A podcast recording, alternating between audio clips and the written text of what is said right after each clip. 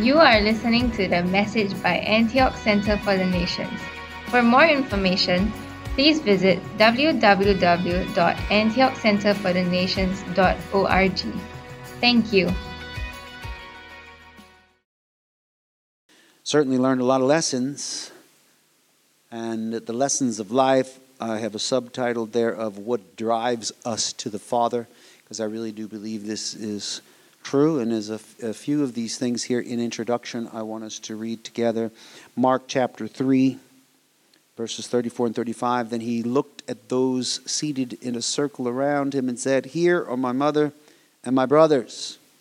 Whoever does God's will is my brother and sister and mother.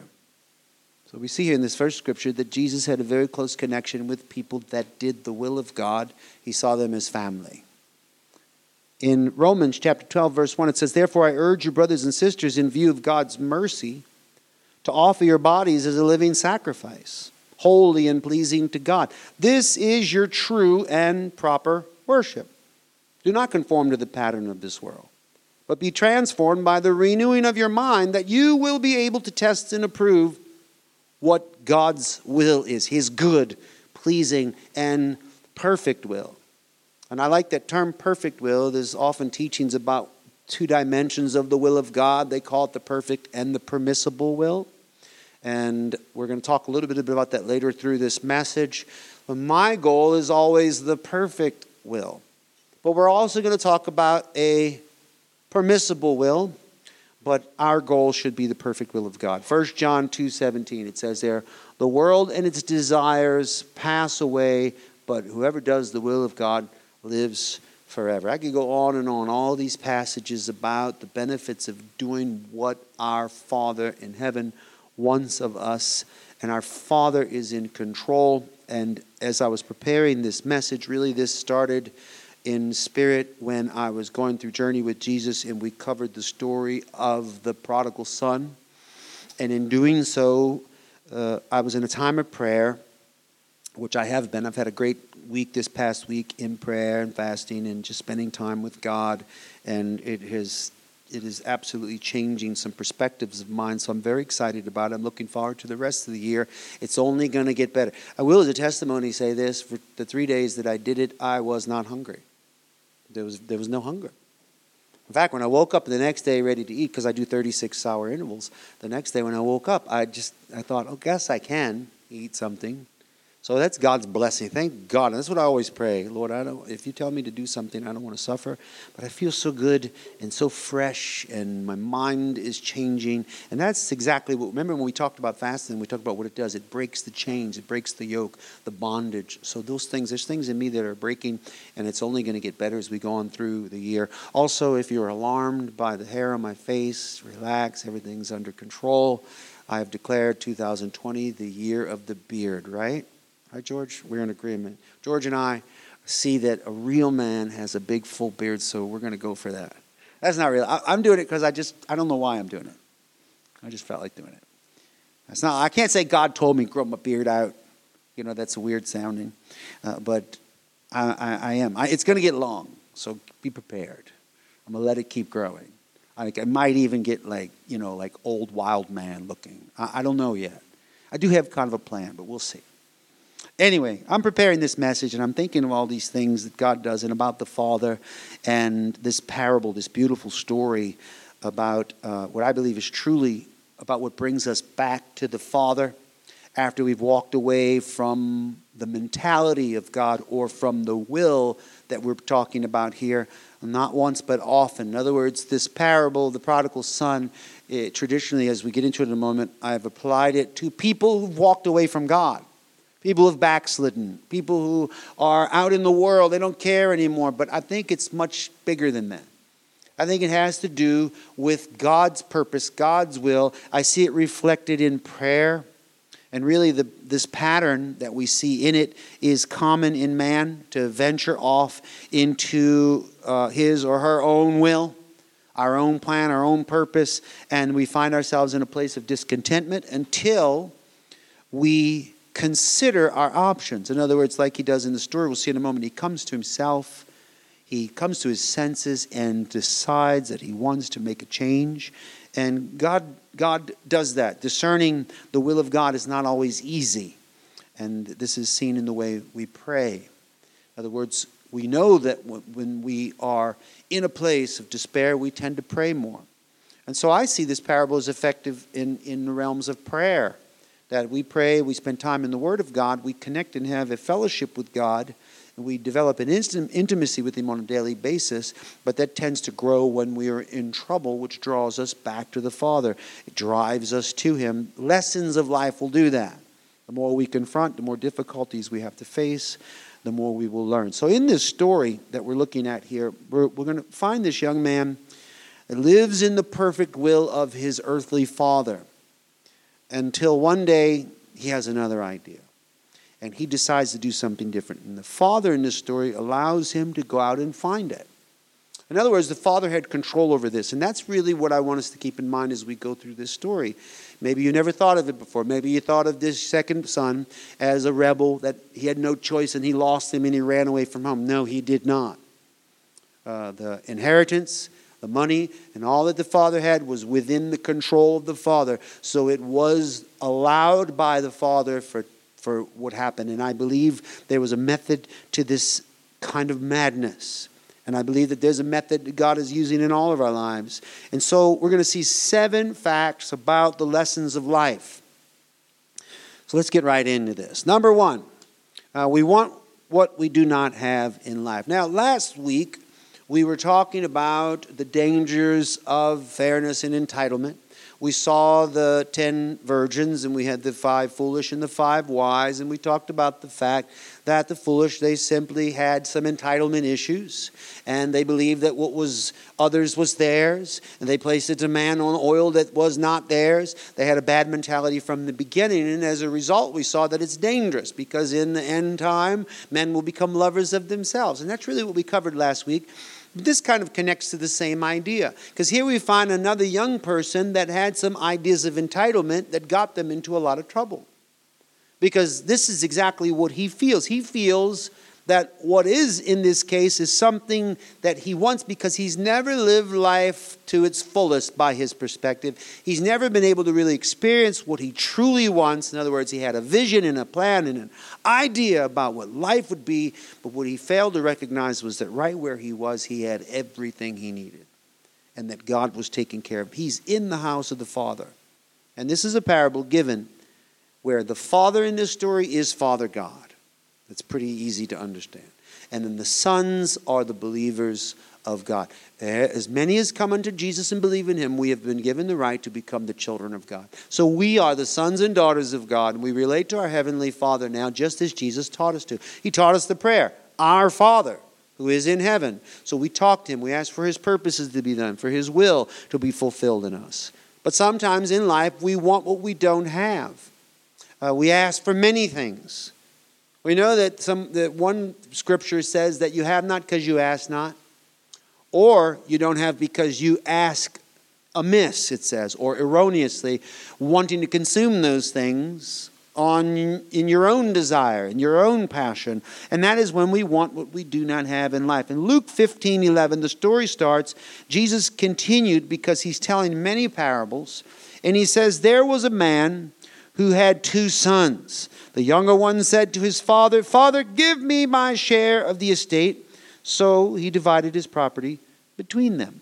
And I start looking at this as it says, There was a man who had two sons. So we see Father God, as I said, and the parable tells us about the characteristics of two different types of people.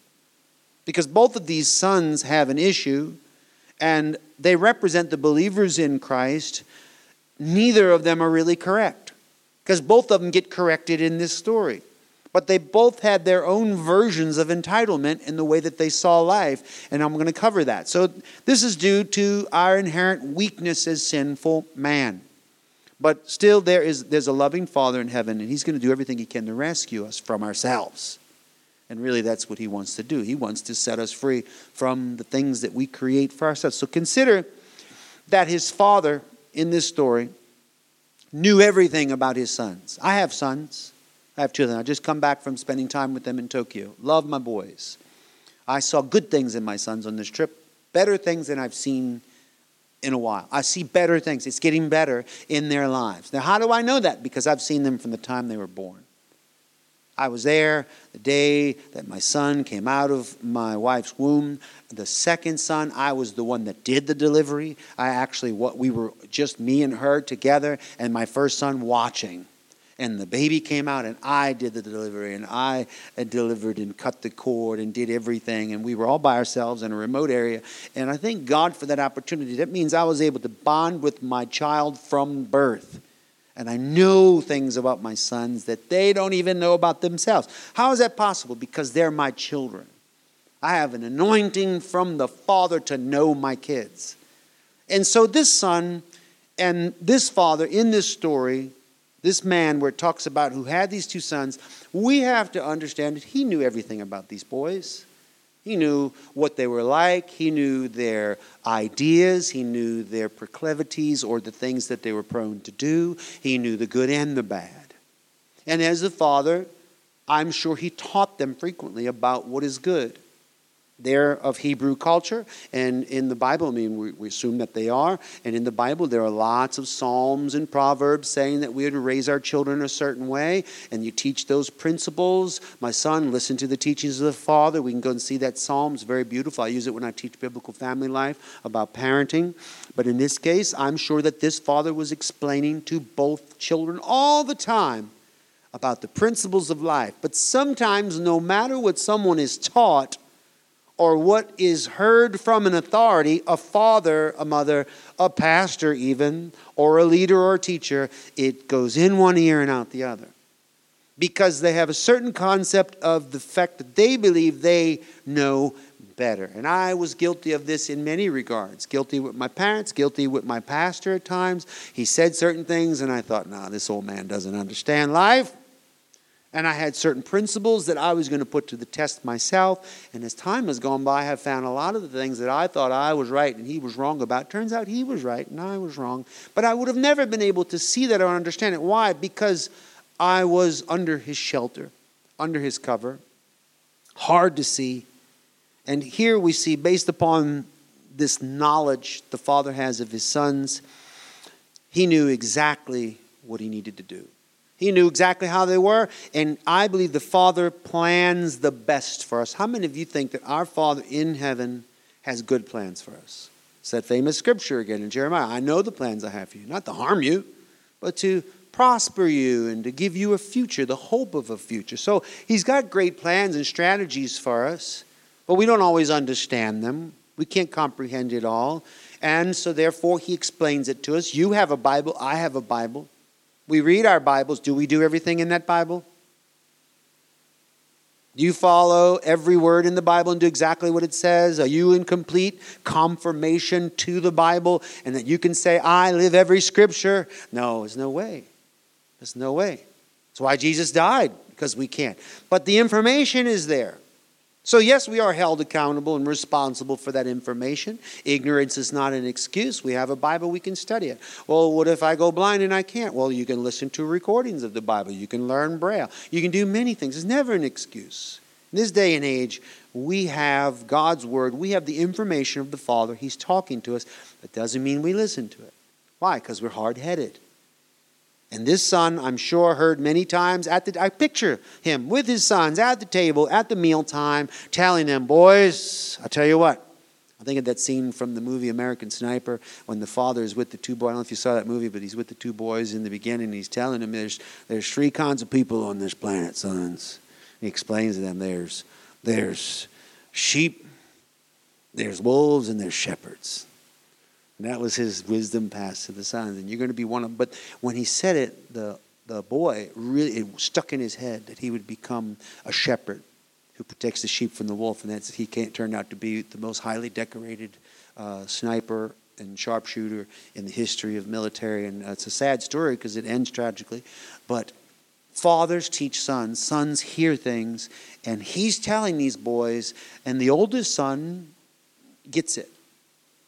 Because he stays there at the house. He's faithful to his father. We find him all the time working in the field. We find him doing whatever the father wants. Later, he's even going to make that declaration, and it's a fact. But this younger one, he's not getting it. He's not understanding. In fact, we see his heart come out when he says exactly what he says in the scripture here. He says, Give me my share. I tell you, let's just stop with give me. Give me that want, that desire Notice that he doesn't say here, asking politely, Father, dear Father, I, I was wondering if maybe. No, he says, Give me. Imperative tense, the command. Mine, mine. I think of the little children fighting over the toys. Mine, mine. And also the birds in, uh, was it one of the uh, uh, the Dory movie, right? They look into birds, mine, mine, mine, mine, mine. It's true. We have this attitude. This this boy, he's just wanting his share. Give it to me, give it to me, give it. Now the father knew him, and the father could have easily said, "It's not time yet. I don't think you can handle it." He could have said many things, but look what happens in the story. He divided his property between them. Now, who divided the property? Did the sons divide the property? No. The father divided the property, which means that the assets and the value of said property and acquired inheritances of treasure and money was handed over. Probably some of the property was liquidated, or if he was wise, he probably found money to pay the son off for the value of his share of land. And if this guy is as smart as I think he is, well, he's a type of father God, so I think he's brilliant. But if he's as smart as I think he is, he probably liquidated or paid the equal value of that property so he wouldn't lose his estate and gave it to the boy. Whatever the case, the boy took it in currency. You can't take land with you to a foreign land. So he had money, and that money was the value of his inheritance. He bought him out. Now, why would he do that? If he knew things about this boy, if he sensed that, why would he do that? So the father gives what's asked. He takes this chance. And the Father God in heaven does the same with us. He takes a chance that we may or may not do well. We ask for things, God gives them to him. He blesses us in many ways. In most cases, He restricts us. What we ask for, we don't get because we ask amiss, like the scripture says. There are many things that we don't, if you ask according to His will, it says He will do these things. But how many of you believe that sometimes He will do things that are not according to His perfect will? And that He will release things into our hands that are not according to what would be the ideal. Why would He do that? Well, the same reason we would do it with our children. So God will give you the desires of your heart at times, knowing that it's not the best for you. Why would He do that? Because He wants to test you, He wants to help you. So we natural fathers will occasionally allow our children to do things that they insist upon, knowing that they will fail. We know they're going to fail, but we let them do it. Dad, I want to climb on the counter. I want to climb on the counter. No, no, don't do it. Don't do it. Okay, you want to climb? Go ahead. You see parents all the time. The kid climbs, that falls off, bam, hits his head, he's bleeding. No compassion. The father's like, eh, yep, I told you. And it's a lesson learned, right? That's a, that's a microcosm of lessons learned in life. I, as a parent, have done it many times. Okay, you want to do it? Go ahead. Go ahead, do it, do it, okay. Uh, and knowing that it's enough, they're not going to die. They may get a hickey, as we call it. There may be a big old bump on their head. They may even have a little cut, something, but I know they will learn a lesson in the process. And I've seen it happen with my children uh, through the years. I allow certain things, we let them take risks. Why? Because that's how they learn. Risk management is depending upon an individual's experience. And so the son is like that, and the father has a plan. The father's plan is not simply to divide the property and give him the inheritance, but to let it become a tool to accomplish something to fix his son's problem. And I'm going to prove this later on in the scripture. So we do this, we bring correction or redirection. Sometimes they're not open to correction or redirection, so uh, they, they'll not listen to you, thinking that they're right and that you are wrong. So we let life teach. Number two, Life gives nothing for free. Notice our focus is life and how it works and how God can use it. Not long after that, the younger son got together all he had and set off for a distant country and there squandered his wealth in wild living. Uh, I don't know exactly what that means. Later we find out that there's a mention of prostitutes. So we know this went as far into the bad realm as it can go. He did dark things, he did sinful things, and after he had spent everything, there was a severe famine in the whole country, and he began to be in need. So he went and hired himself out to a citizen of that country who sent him to his fields to feed pigs, which, by the way, these are Jews. This is an unkosher animal. This is not, this is not a good job for a Jew. And so he's out there feeding the pigs, but he's desperate. He longed to fill his stomach with the pods that the pigs were eating, but no one gave him anything. Another translation calls them carob pods, and that they're of, they were no real nutritional value to them, but they were not meant for him. They were meant for the pigs. In other words, the pigs were more valuable than he was. Because it's a famine, he's hired himself out people come and go. You can always hire another loser that squandered their wealth, and so the pigs are all that matter. What an embarrassing situation to find yourself in. Notice it says, not long after that. Not long after what? Well, after the father let him do what he wanted to do. Because immediately after the initiation of the plan of the Father, we see the results of the will of man forming this atmosphere that would be conducive to change, that would allow life to teach the Son. So the attitude of entitlement that the son had was that life owed him something, right? He believed life owed him something and that it started in his home with his father, and his father knew that that's not how life works. And so he said, Okay, you think that's how it works? All right, Here's your inheritance. He sent them out knowing full well that this eventually was going to take place. He knew that he would fall on his face, but he let him go out there and he, he let that entitlement, because he knew that as long as that entitlement was in him, that that wrong mentality was in him, there was nothing he would be able to do to convince him because he tried. But if he let him go out there, life could teach him so that he could get back a son without that mentality. You say, well, why do you think that? Well, the end of the story proves it. Because this, my son who was dead, he's alive. What is it talking about? He was dead as in he was out there in the field dead? No, I think he was talking about his status still in the home. That here he was dead because he had the wrong concepts, the wrong ideas, and there's nothing I could do to tell him, and so I'm going to send him away. And it works because later he comes and said, This, my son who was dead, is now alive. His lights turned on. And we're going to prove that in a moment too. But he had to learn this lesson that life gives nothing for free. He's out there working, slaving, nobody's feeding him, and the changing of that atmosphere had to take place in order to demonstrate the reality of this point, because nothing is free. Well, this is not uncommon to all of us, really. Sin did this for man.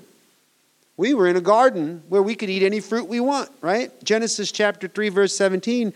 And to Adam, he said, Because you have listened and given heed to the voice of your wife, and have eaten of the tree of which I commanded you, saying, You shall not eat of it, the ground is under a curse because of you. You ever think the ground might be angry at us because of our sin?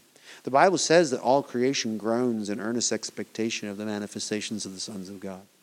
Meaning they're waiting for this decay to stop earth itself is like, please, how long do we have to deal with these humans? The people who are environmentalists that are unhappy about global warming and such would agree with that point. They'd be like, look what we're doing to the planet. But here we see that this started back then. You shall not eat of it. The ground is under a curse because of you. In sour and toil shall you eat of the fruits of it all the days of your life. Thorns also and thistles shall, bring, uh, shall it bring forth for you and you shall eat the plants of the field. In the sweat of your face shall you eat bread until you return to the ground. For out of it you were taken, from dust you are, and to dust you shall return. So here, the conditions of sin, when we rejected God's principles, caused us to be ejected from paradise, and that principle of labor began. Before that, they also labored, but they labored in a perfect sphere of sinlessness. And he still had jobs, right? He had to name all the animals, all those things. But we see the beginning of this. The father had to do something. So the father had to expel them from the garden and learn some lessons. And they had hundreds and hundreds of years of lessons until Jesus came back and died on the cross to pay for our sins. But it does not excuse us from this fact that a man doesn't work, he shouldn't eat, Paul said to those in the church. We have to do things, we have to understand, we have to do the best, sometimes by the sweat of our brow, hard work. I wish it wasn't that way. I wish we could all, but certainly we can't handle it because we couldn't handle it in the garden. And if it were given to us now in our current state, we wouldn't be able to handle it. Adam and Eve were better than us, and they failed that test. I think Adam and Eve had it, had it more going on in every capacity than we do. But the Father wants to fix us, and He has tools with which to do it. Number three, life, again, is the tool. Remember the title of the message Life teaches us if we listen. Life might not teach. Some people so hard headed they never learn a lesson. But not this young man. Because it says here, when he came to his senses. And that's very important that we come to our senses. He said, How many of my father's hired servants have food to spare? And here I am starving to death. I will set out, go back to my father, and say to him, Father, I have sinned against heaven and against you. I'm no longer worthy to be called your son. Make me like one of your hired servants. Now, as he's saying this, this is just a plan. He's not even doing this. You can you see the difference in his mentality now? The father's plan has already worked. The father doesn't even know it yet. Now, our Heavenly Father, course, knows all things. But back to the story of a natural father that sent his son away with his inheritance so that that process of life could teach him lessons so that he could get a son back with the right mentalities. It's already become effective. Not long after that, it said he went through that. And now look at the psychological transformation that an atmosphere has charged or has, has caused. He came to his senses. He said, I'm going to say this. I'm just going to go back because uh, he realized, man, he's out there working with the pigs. They're going around him. He's looking at the food. Wish he could eat a couple times, maybe even tried. Ah, put that down. That's not for you. It's for the pigs. He says, gosh, I can't, I can't win here.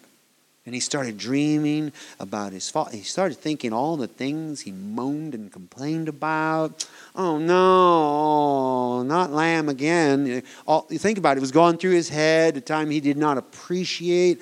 The servants in the house fixing him coffee and tea and taking care of him, cleaning his room. You know, all those things are coming back to him. And he's realizing now, man, I blew it. In fact, he decided, I, I don't even need that stuff. I, in fact, the servants that I remember, wow, if I could just be one of them, and I know that, that my dad's never going to take me back. Because what he worked his whole life to accomplish for me, he gave to me, and I've squandered it. It's gone. There's no way he's going to be able to accept me. But at least I would have a better chance of becoming a slave there. Better a slave with him than a slave here in this field feeding these pigs as a hired servant because if I go there, they have better food. And so maybe I can get a job and just let my dad no longer call me dad and I'm no longer worthy to be called your son. Make me like one of your hired servants. I think he honestly expected this to take place. And if we stay on the course of this man in the story, as in our cases, you know, we eventually reach a place where the reality of life and the circumstances of heart, mind, and soul tell us that there has to be something better. We get deep enough in a trench, we get deep enough into the muck and the mire and the filth of life. Gosh, it just starts to make us think there's, it's so much better with the Lord. Uh, I need to return to my first love in the case of repentance. I need to change and go back to the things that God originally told. Life will teach us these harsh lessons when we come to our senses. We can't come to our senses. As long as he was in his house, he would have never come to his senses. In other words, he was senseless. And the Father knew it. Godly sorrow brings repentance. It says in 2 Corinthians chapter 7 verse 10, godly sorrow brings repentance that leads to salvation and leaves no regret. But worldly sorrow brings death. So we see two categories of sorrow. Actually, the Bible is full of double standards when it comes to certain emotions. and feelings and ideas. There's, there's a worldly wisdom and there's a godly wisdom. And here we see a worldly sorrow and a godly sorrow. See what this godly sorrow has produced in you what earnestness, what eagerness to clear yourselves, what indignation, what alarm, what longing, what concern, what readiness to see justice done. At every point, you have proved yourself to be innocent in this matter. So here we see a process of godly conviction or sorrow on them, and that's what's going on in the Son. He feels that. God allows that to happen to us so that we can grow. And that brings us to number four. Our Heavenly Father uses life to teach us. What is the tool in the hands of God? Life itself. God can't easily just come down. Uh, our fathers can tell us things. Pastors, leaders, teachers in the body of Christ, they can tell us things. It doesn't mean we're going to learn it. Sometimes we still need life to teach us, and our Heavenly Father will use exactly that when we're out of His reach in that realm. So he got up and went to his father, it says. But while he was still a long way off, his father saw him and was filled with compassion for him. He ran to his son, threw his arms around him, and kissed him. The son said to him, Father, I've sinned against heaven and against you. I'm no longer worthy to be called your son. Now he is actually employing his plan. He's saying he's ready. Uh, what was going through his mind in this moment? Think about it. When he saw his father running toward him. Actually, there's so many things we need to see about the plan of the Father here. It's finally working, but why would he see him a far way off? You know why? Because he was waiting for him. Because he had the plan, and the plan involved he's coming back. But he had to also wonder will he? But his love was so deep for his son, just like the Heavenly Father's love. The Father is not wanting any of us to perish or go through trouble. He has a plan for us, and he's begging with us, please do that plan, listen to me. And he's calling out to us, he's trying to bring this correction to us. And so he doesn't want us to be in despair. He loves us so much, he's waiting for us to come back, and he's staring down the road just like this Father was doing. God knows what he is doing within the parameters of his loving plan. And the boy was still so far. And for him to be able to see that boy a long way off, it means that he's sitting there looking down the road. He's waiting for him. I picture him in the morning when he woke up, opening the curtains in his kitchen, drinking his coffee, looking down the road through the window, waiting. I picture him telling his older son and the servants, go to the field, do this, do this other, and him going out in front, sweeping off the front porch and standing there looking down the road. I picture him all day going out there, throwing some feed to the chickens, looking down the road. Just living life, but always looking, always looking, always hoping. He's coming back. One day he's going to come back. Perhaps during that time he was doing that, he kept on uh, feeding this calf, not paying attention to how much he was giving it. So he got fatter and fatter and fatter. And so somebody said, Why is this calf so fat? Oh, I'm sorry, I don't know. But no, he had a plan too. A fattened calf was a calf that was set apart and was given very special food so the quality of the meat and the fat content in the body would increase so the meat would taste better. You know, like Kobe beef about these kids. You hear some of the stories behind those cows, what they do to them. They, they, they wash them, bathe them, speak to them. They read, read poems to them. They, they, they treat them like little puppy dogs, and they bathe them in sake. They, they all, I mean, it's incredible what they do to these animals to make them calm because they believe that the calm animal will produce a sweeter meat, and they love the animal. It's kind of like an avatar when they finally kill it, they put their hand on it and they just thank it for its service and and shoot and kill it and then eat it. But in this case, the man has a fatted calf, and maybe that's what he was doing, looking down the road, feeding that calf. Oh, too much. But he got fatter. Every person has to make up his or her own mind in life, honestly. And this guy who's out there, he needed to make up his mind. Sometimes uh, when we when we make poor choices and everything falls apart, we begin to justify it and remain in that place. I can't help but think, well, what if he had stayed out there with the pigs? What if he just mustered up the courage to remain with the pigs? You think it would have eventually gotten better? Probably not. Because there was a bigger plan in process. It was a plan uh, to set him free, a plan to bring him into a new part of his life. So we have to break out of the pride of ourselves, though. That was him coming to his senses. If we do not, the things are only going to get worse. So, how hot does it have to get until we're done? When is this biscuit cooked? How, how long will I allow myself to be in the heat of life, in the torture of life, in the difficulties of life uh, until I change the things God's trying to change in me? That's a good question for me. Of course, that depends upon the stubbornness of each individual heart. Some people are more hard headed than others, like natural children. Some children just have such a strong will. You can't, it's unbelievable. My granddaughter has a very strong will. Uh, Amelia. Edina is a little more, a little more docile. Logan is just totally obedient. He gets a little defiant with his little eyes, but other than that, there's naturally a strong will in some children. My pastor had eight children. We helped raise them, and some of them had this. Mary had this will that was always she was one amongst all. The rest of them were like, "Yes, brother Steve, okay, we'll do it." All obey, but mm, Mary was just this. I don't want to do it. She's always resistant, always resistant. Every child is different, so everybody is different. God deals with some people, and they just seem to have more of a kraskapala, you know, hard head. They don't seem to want to submit. If the young man had returned before what if he had returned before he made it into the field with the pigs? It's right about the time he was about halfway through his money and realized, oh man, I'm on a bad course here. I better go back to my dad and he can help me with this. Of course, the father would have still been waiting and still happy to have him. But life had to finish its process. And if he were not completely baked, he would be a half baked man. So he needed to stay in the oven of life. The process had to continue.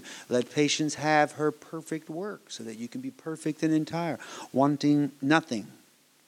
So we found that our Heavenly Father uses life as a tool to teach us these principles, and life is that oven in which we're baking. Number five, our Father has control over life if we allow. How many of you believe that God has ultimate control over everything, including life?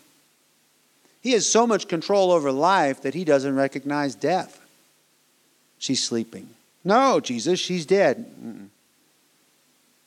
Come, let's go see Lazarus. He's sleeping. Well, if he's sleeping, he's going to get better. He's dead, all right? I'm just saying that he's sleep. Never mind. Come on, guys. And they went to see Lazarus. Was just studying that today. So that's how God sees things. Why? Because God is so controlling of all things. He has life within his power. He has control over the elements. He can change circumstance. How many of you have ever seen God change a circumstance like that? Overnight.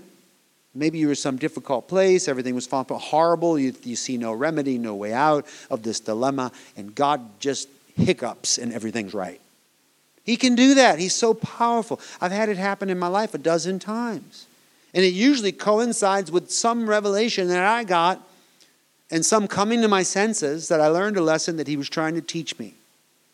And it's very important that we understand that, that he controls life. But the father said to his servants, now notice that he does not answer the son. I'm no longer worthy to be called your son. Just make me one of the servants. He's like, yeah, yeah, whatever. Hey, servants. He ignored him. Totally ignored him. How many of you are glad that God doesn't listen to our stupidity when we're speaking out of our minds? God hears everything, but sometimes he just decides to ignore it. Like, yeah, all right, whatever. Look, this is what I'm going to do. He went, I got a plan, Father. This is the remedy. This is what's going to fix everything. I'm going to be a slave in the house. That's it. I'm no longer your son. Take my name off of all the records. I'm just going to be a servant. And he's not even listening to him. He's like calling the servants already. And he's pouring his heart out, his cute little plan he had of how he's going to bring the restoration to him and his father. And his father's not even listening to him. It says, But the father said to his servants, Quick! Bring the best robe and put it on him. Put a ring on his finger and sandals on his feet. Bring the fattened calf and kill it. Let's have a feast and celebrate, for this son of mine was dead and is alive again. He was lost and is found. So they begin to celebrate. Yay! I hear instruments playing. Na, na, na, na, na, na, na, na. And the trumpet players come out and there's confetti falling. And the poor son, she's still there thinking about his plan. How does this fit into the plan that I've made? It doesn't because it's not about your will. It's about the Father's will, and the Father's will is to lavish you with so much grace and mercy and give you things you've never deserved because He doesn't give them to you out of your merit, He gives them out of love. That's salvation. He gives us things just because He loves us when we are connected to Him when we have the right mentality. And He wants us to have that mentality. He's in control, but we got to let Him. As soon as the Son returns, the Father does all that, transforms the circumstances of life, and gives back to His Son all that was lost, with the exception of His self sufficient pride, which was the whole purpose, that He lose that. And it's gone. That death that was abiding in Him is gone. This, my Son, was dead, but that thing's gone. He's alive now. In fact, he rewarded the son with more than he ever had before. And, the other son has contention about this. We're going to get to that now. So, our Father has full control over all these elements of life. He can change anything in an instant if we conform to his plan. We must always remember this. Number six, life is lived differently by each person. Now, the lessons of life for me are not necessarily your lessons for life. That's why it's dangerous to compare ourselves with each other. It's dangerous to look at even the spiritual development of an individual. I can't look at Caleb's spiritual walk and decide I need to walk that walk. Uh uh-uh. uh. Doesn't work that way. Why? For the aforementioned fact that every child is different. Some have different attitudes, some mindsets. We have to let the Father decide. I like the, what it says about the servants. A servant will stand or fall according to his master, not the other servants. Some compare themselves with themselves, becoming unwise, the Bible says. When there is lateral um, analysis and we try to compare ourselves to each other in these principles that we're talking about, it's foolish because God does not do that. Every individual has a different standard set for them, different convictions, different ideas, different things. The Father determines in each case what is right and wrong. There is no right or wrong in general. There's no one single right and one single wrong because I've God I've seen God tell some of his children that this is right when for others it was wrong. All of that is adjusted according to cultural norms and according to ideas and experience. If it's so confusing you cannot standardize the testings that God does. Just like in a normal educational system, there's issues that arise when you have standard, standardized testing. It has to be. Why? Because we're not smart enough to not to have standardized testing. But our Heavenly Father is. So He tailor makes every single thing in our life. He has control over life, and like that, He can change all the circumstances when we come online. But we live it differently each and every one of us. Meanwhile, the older son was in the field when he came near the house. Well, first of all, where was he? He's in the field. He's out in the field. What was he doing in the field? Being a good boy, doing what he was told to do, laboring, working there, earning his keep. His ideas were not the same as the other boy. He didn't look down the road and say, I want to be this and I want to do that and I want my inheritance. In fact, the money was offered to him. What did he do with it? Obviously, he kept it in savings or stayed there at the house with it. Who knows? He may have been partially in on the plan. His father may have taken him aside and said, Look, son, this is what I'm going to do. I'm going to give this to your brother, but actually, I'm going to pay him out of money that I have put aside, the equal value of the property. Would you like me to do that for you too? And he may have said, No, no, Dad, I know. I'll get it when the time is right. His father probably said, That's a good boy. Because sometimes a good boy is a good boy, but there's a problem that comes sometimes when we think we're a good boy. And that's where we have to be careful. When we start to feel self righteous, we start to determine that because I do this and this, I am good. So he comes and he hears this noise and this dancing and this music. And so he called one of the servants and asked, What's the deal? What's going on here? Well, your brother's come, he replied. And your father has killed the fattened calf because he has him back safe and sound. Big smile on his, yay, party hat on, covered with confetti.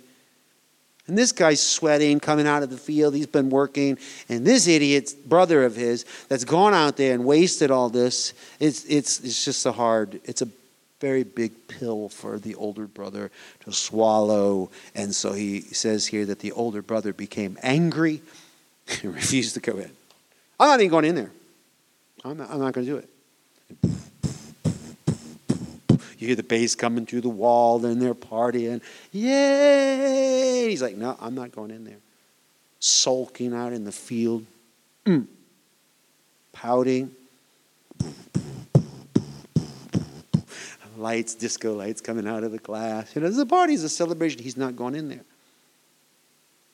And so he's out there angry. So his father, he cared about that son too. He got the same window where he used to look all the time for the younger son to come down the road. And what does he see but the older son with a sourpuss face, angry? And so he cares about him. So the father went out and pleaded with him. Why don't you come in? Come on in. It's a party. But he answered his father, Look, all these years I've been slaving for you and never disobeyed your orders. Yet you never gave me even a young goat so I could celebrate with my friends.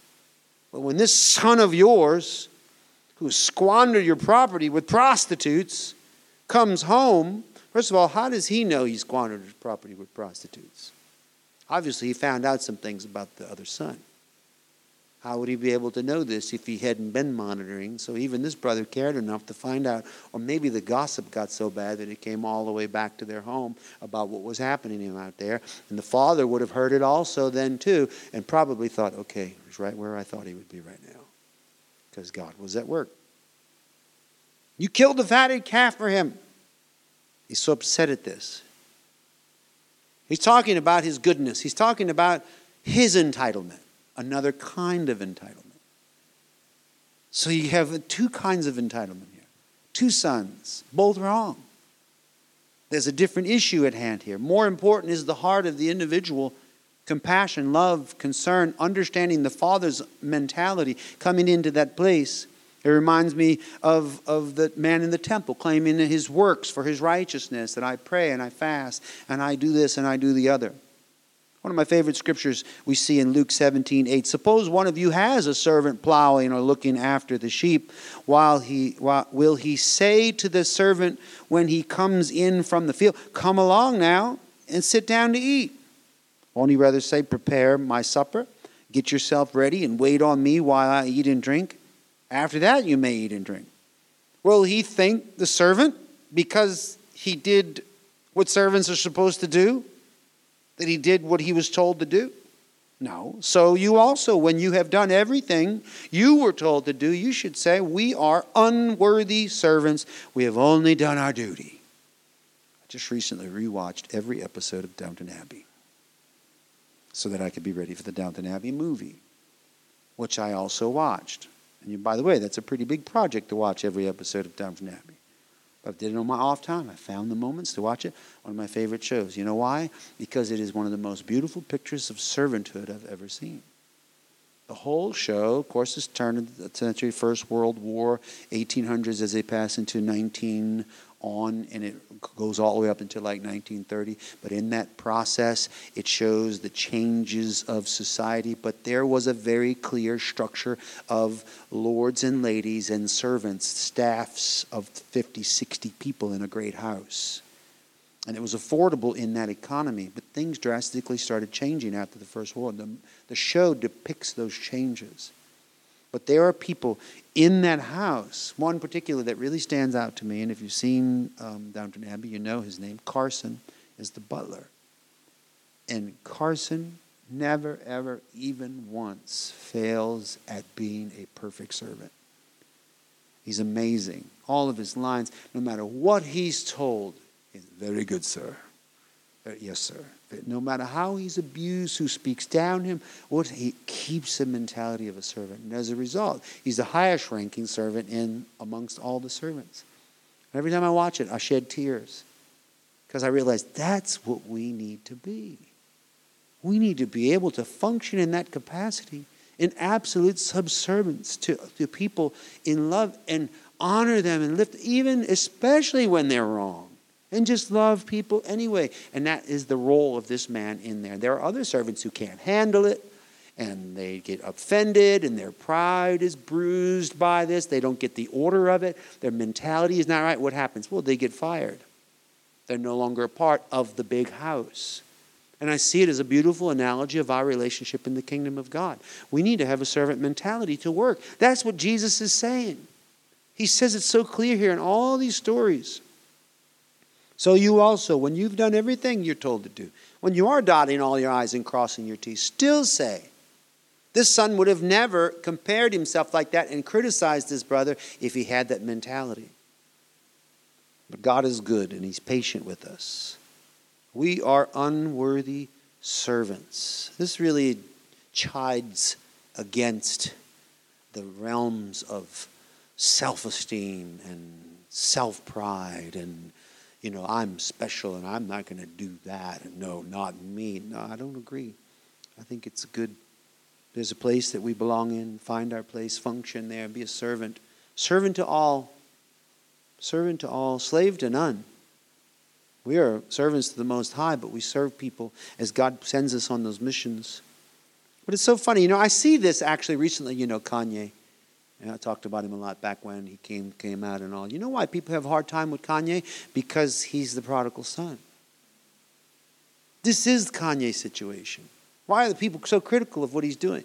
Deciding that he's doing it by the power of Illuminati and that he's got the eye of Horus in the middle of his meetings. And uh, whatever the case, the eye of Horus is getting thousands and thousands of people saved? I don't think so. It's not the eye of Horus. I don't believe that.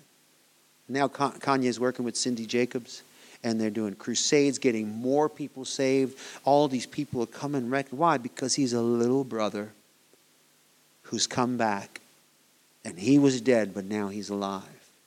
That arrogance, and I heard somebody one time even say, "Well, he still all that pride is there." I heard him say, "No, no. His the only pride he has is that he's not going to listen to religion to keep him from functioning as God's child." But I see him as the prodigal son. He's come back. But of course, there's always going to be somebody that has a problem with it. The entitled believers, especially. Angry. Why? Because the Father God has killed the fatted calf for Kanye West. I wish God would give me so many souls. I've been working 35 years doing this only. This is all I do.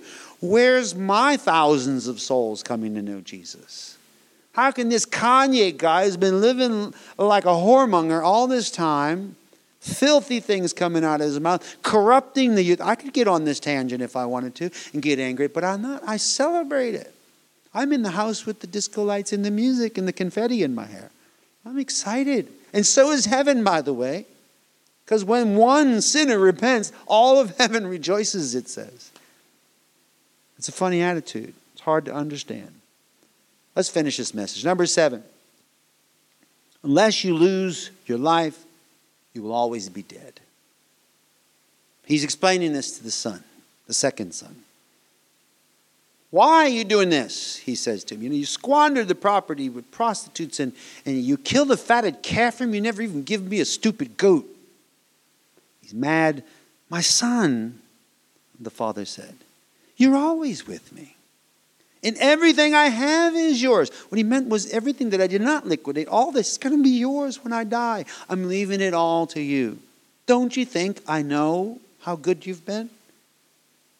And he was the first son, so that means that his was the, the lion's share of the inheritance by their culture. All this is yours. But we had to celebrate and be glad because this brother of yours, Remember, he said earlier that your son, he didn't claim him as a brother. But here the father is saying, This brother of yours, he's your brother, was dead and is alive again. He was lost and is found. The prize in the whole story is the transformation of the attitude of heart and mind of the second son. He changed completely. And the father's plan was successful. His goal all along was the betterment of his son. He wanted to rescue his son from this issue. And unless you lose your life, you will always be dead. Quick mention of a passage, and then we're, then we're finished. This is where Jesus told the disciples he's going to be handed over to the men and crucified. Peter took him aside. Never, Lord. Never happened to you. That's when he said, Get behind me, Satan. You're a stumbling block. You do not have in mind the concerns of God, but merely human concerns. Jesus said to his disciples, Whoever wants to be my disciple must deny themselves and take up their cross and follow me. Whoever wants to save their life will lose it. What is life? How do we define it? The young man in the story defined life, and his definition of life was going out there with the money that was owed to him to live on his own terms. And he had to lose that life in order to be saved. First, he had to live it to see what it really was. And he did. There's a group in America, they're the um, Amish people. They're separatists. They live in compounds by themselves with no electricity. They still have horses and buggies. I've always wanted to go live amongst them for a season. They, they fascinate me. Amazing people. Know the Bible inside out. That's all they do is study the Bible. They know they're good Christians. They have very structured life, though. I thought I could probably handle it if I went out there. I would enjoy to be with them. But anyway, they there's a time where they raise their kids on these compounds out in the middle of nowhere for many years, and then there's a moment in their life when they send them to the big cities and let them live there. And let them go sow their oats, so to speak, so that they can just see what life is like, they even made a reality television show about a group of those teens when they were sent out.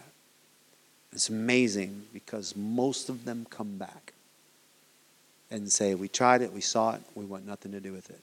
And they remain Amish. But they let them go. I forget when I was young, I heard a story about David Hogan. You hear me talk about him all the time. He took his son Jody. This is way back in the 1980s. And his son began to be interested in the world and the things of the world because he was raised separate on the mission field as a holy boy. So his son took him to a place in New Orleans called Bourbon Street. And it's a filthy place. I grew up there. And there's everything evil you want is there. Any drug, any prostitute, uh, man, woman, boy, child, you can buy it. And it's a filthy place. If you're from New Orleans, I don't mean to offend you. You know your city. But he took his son there, brought him into a back alley, got cigarettes, whiskey, a couple of prostitutes, put him to the left and the right. You want this? It's yours. Take it. Go ahead. Stuck a cigarette in his son's mouth, lit it. Got these two prostitutes like all close to him, rubbing on him. And, and he said his son just got so revolted he started vomiting. He vomited. He's sick and he saw it. David's an unorthodox individual. I don't recommend that parenting process. You have to know David Hogan to know that that's a par for the course. He's extreme. And Jody's still out there on the mission field as a pastor with a beautiful family serving God. He has no other desire. Sometimes the lessons of life have to be taught. Sometimes we have to see things the way that they are out there to realize that better is one day in our in his courts than a thousand elsewhere. In his presence, wow. How happy this son was after he came back. Whoever wants to save their life will lose it. So whoever wants to save their life will lose it, but whoever loses their life for me will find it, it says in verse 25. What good will it be for someone to gain the whole world yet forfeit their soul? Or what can anyone give in exchange for their soul? Whatever process it takes, the losing of life is the only way to spiritual success. Get it out of your system. Get it out of your system. Spiritual success will manifest physical blessings, but without sorrow. If once you come to that full circle and you understand and you have the mentality, if you really get a servant's mentality, it doesn't mean that you're going to always be a slave. He will reward you. He will bless you. My Father's taken such good care of us because we've laid our lives down in service. We do it every once. We have had many, many years with practically nothing. We've had long terms with no money whatsoever in third world country. We have been to hell and back several times. My car has Hades bumper stickers on it. I mean, I have been to the darkness and back, hard, crying in corners, hiding, afraid to go outside in adverse circumstances and places. We've paid a price through the years, and people sometimes will say, Gosh, you're so blessed. God has blessed you. I've had some missionaries see me and get angry. Say, well, you have all these things. Yeah, I do. And how did you get that? People gave it to me. Sorry. Why? Well, let me tell you some stories. After I get done with them, about an hour later, they're like, oh, never mind. You can have those things. Everything has a price.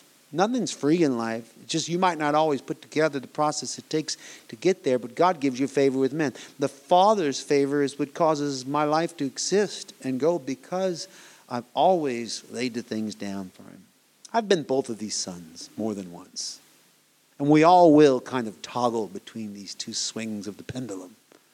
We'll end up in our righteousness, we'll end up in sin. We just need to strive for that center. Find a place that we can be content and serve God. The lessons of life, what drives us to the Father. Seven facts we saw about the lessons of life. Number one, we want what we do not have in life. Well, I know you do. One good thing is I've had a lot of things and don't have them anymore.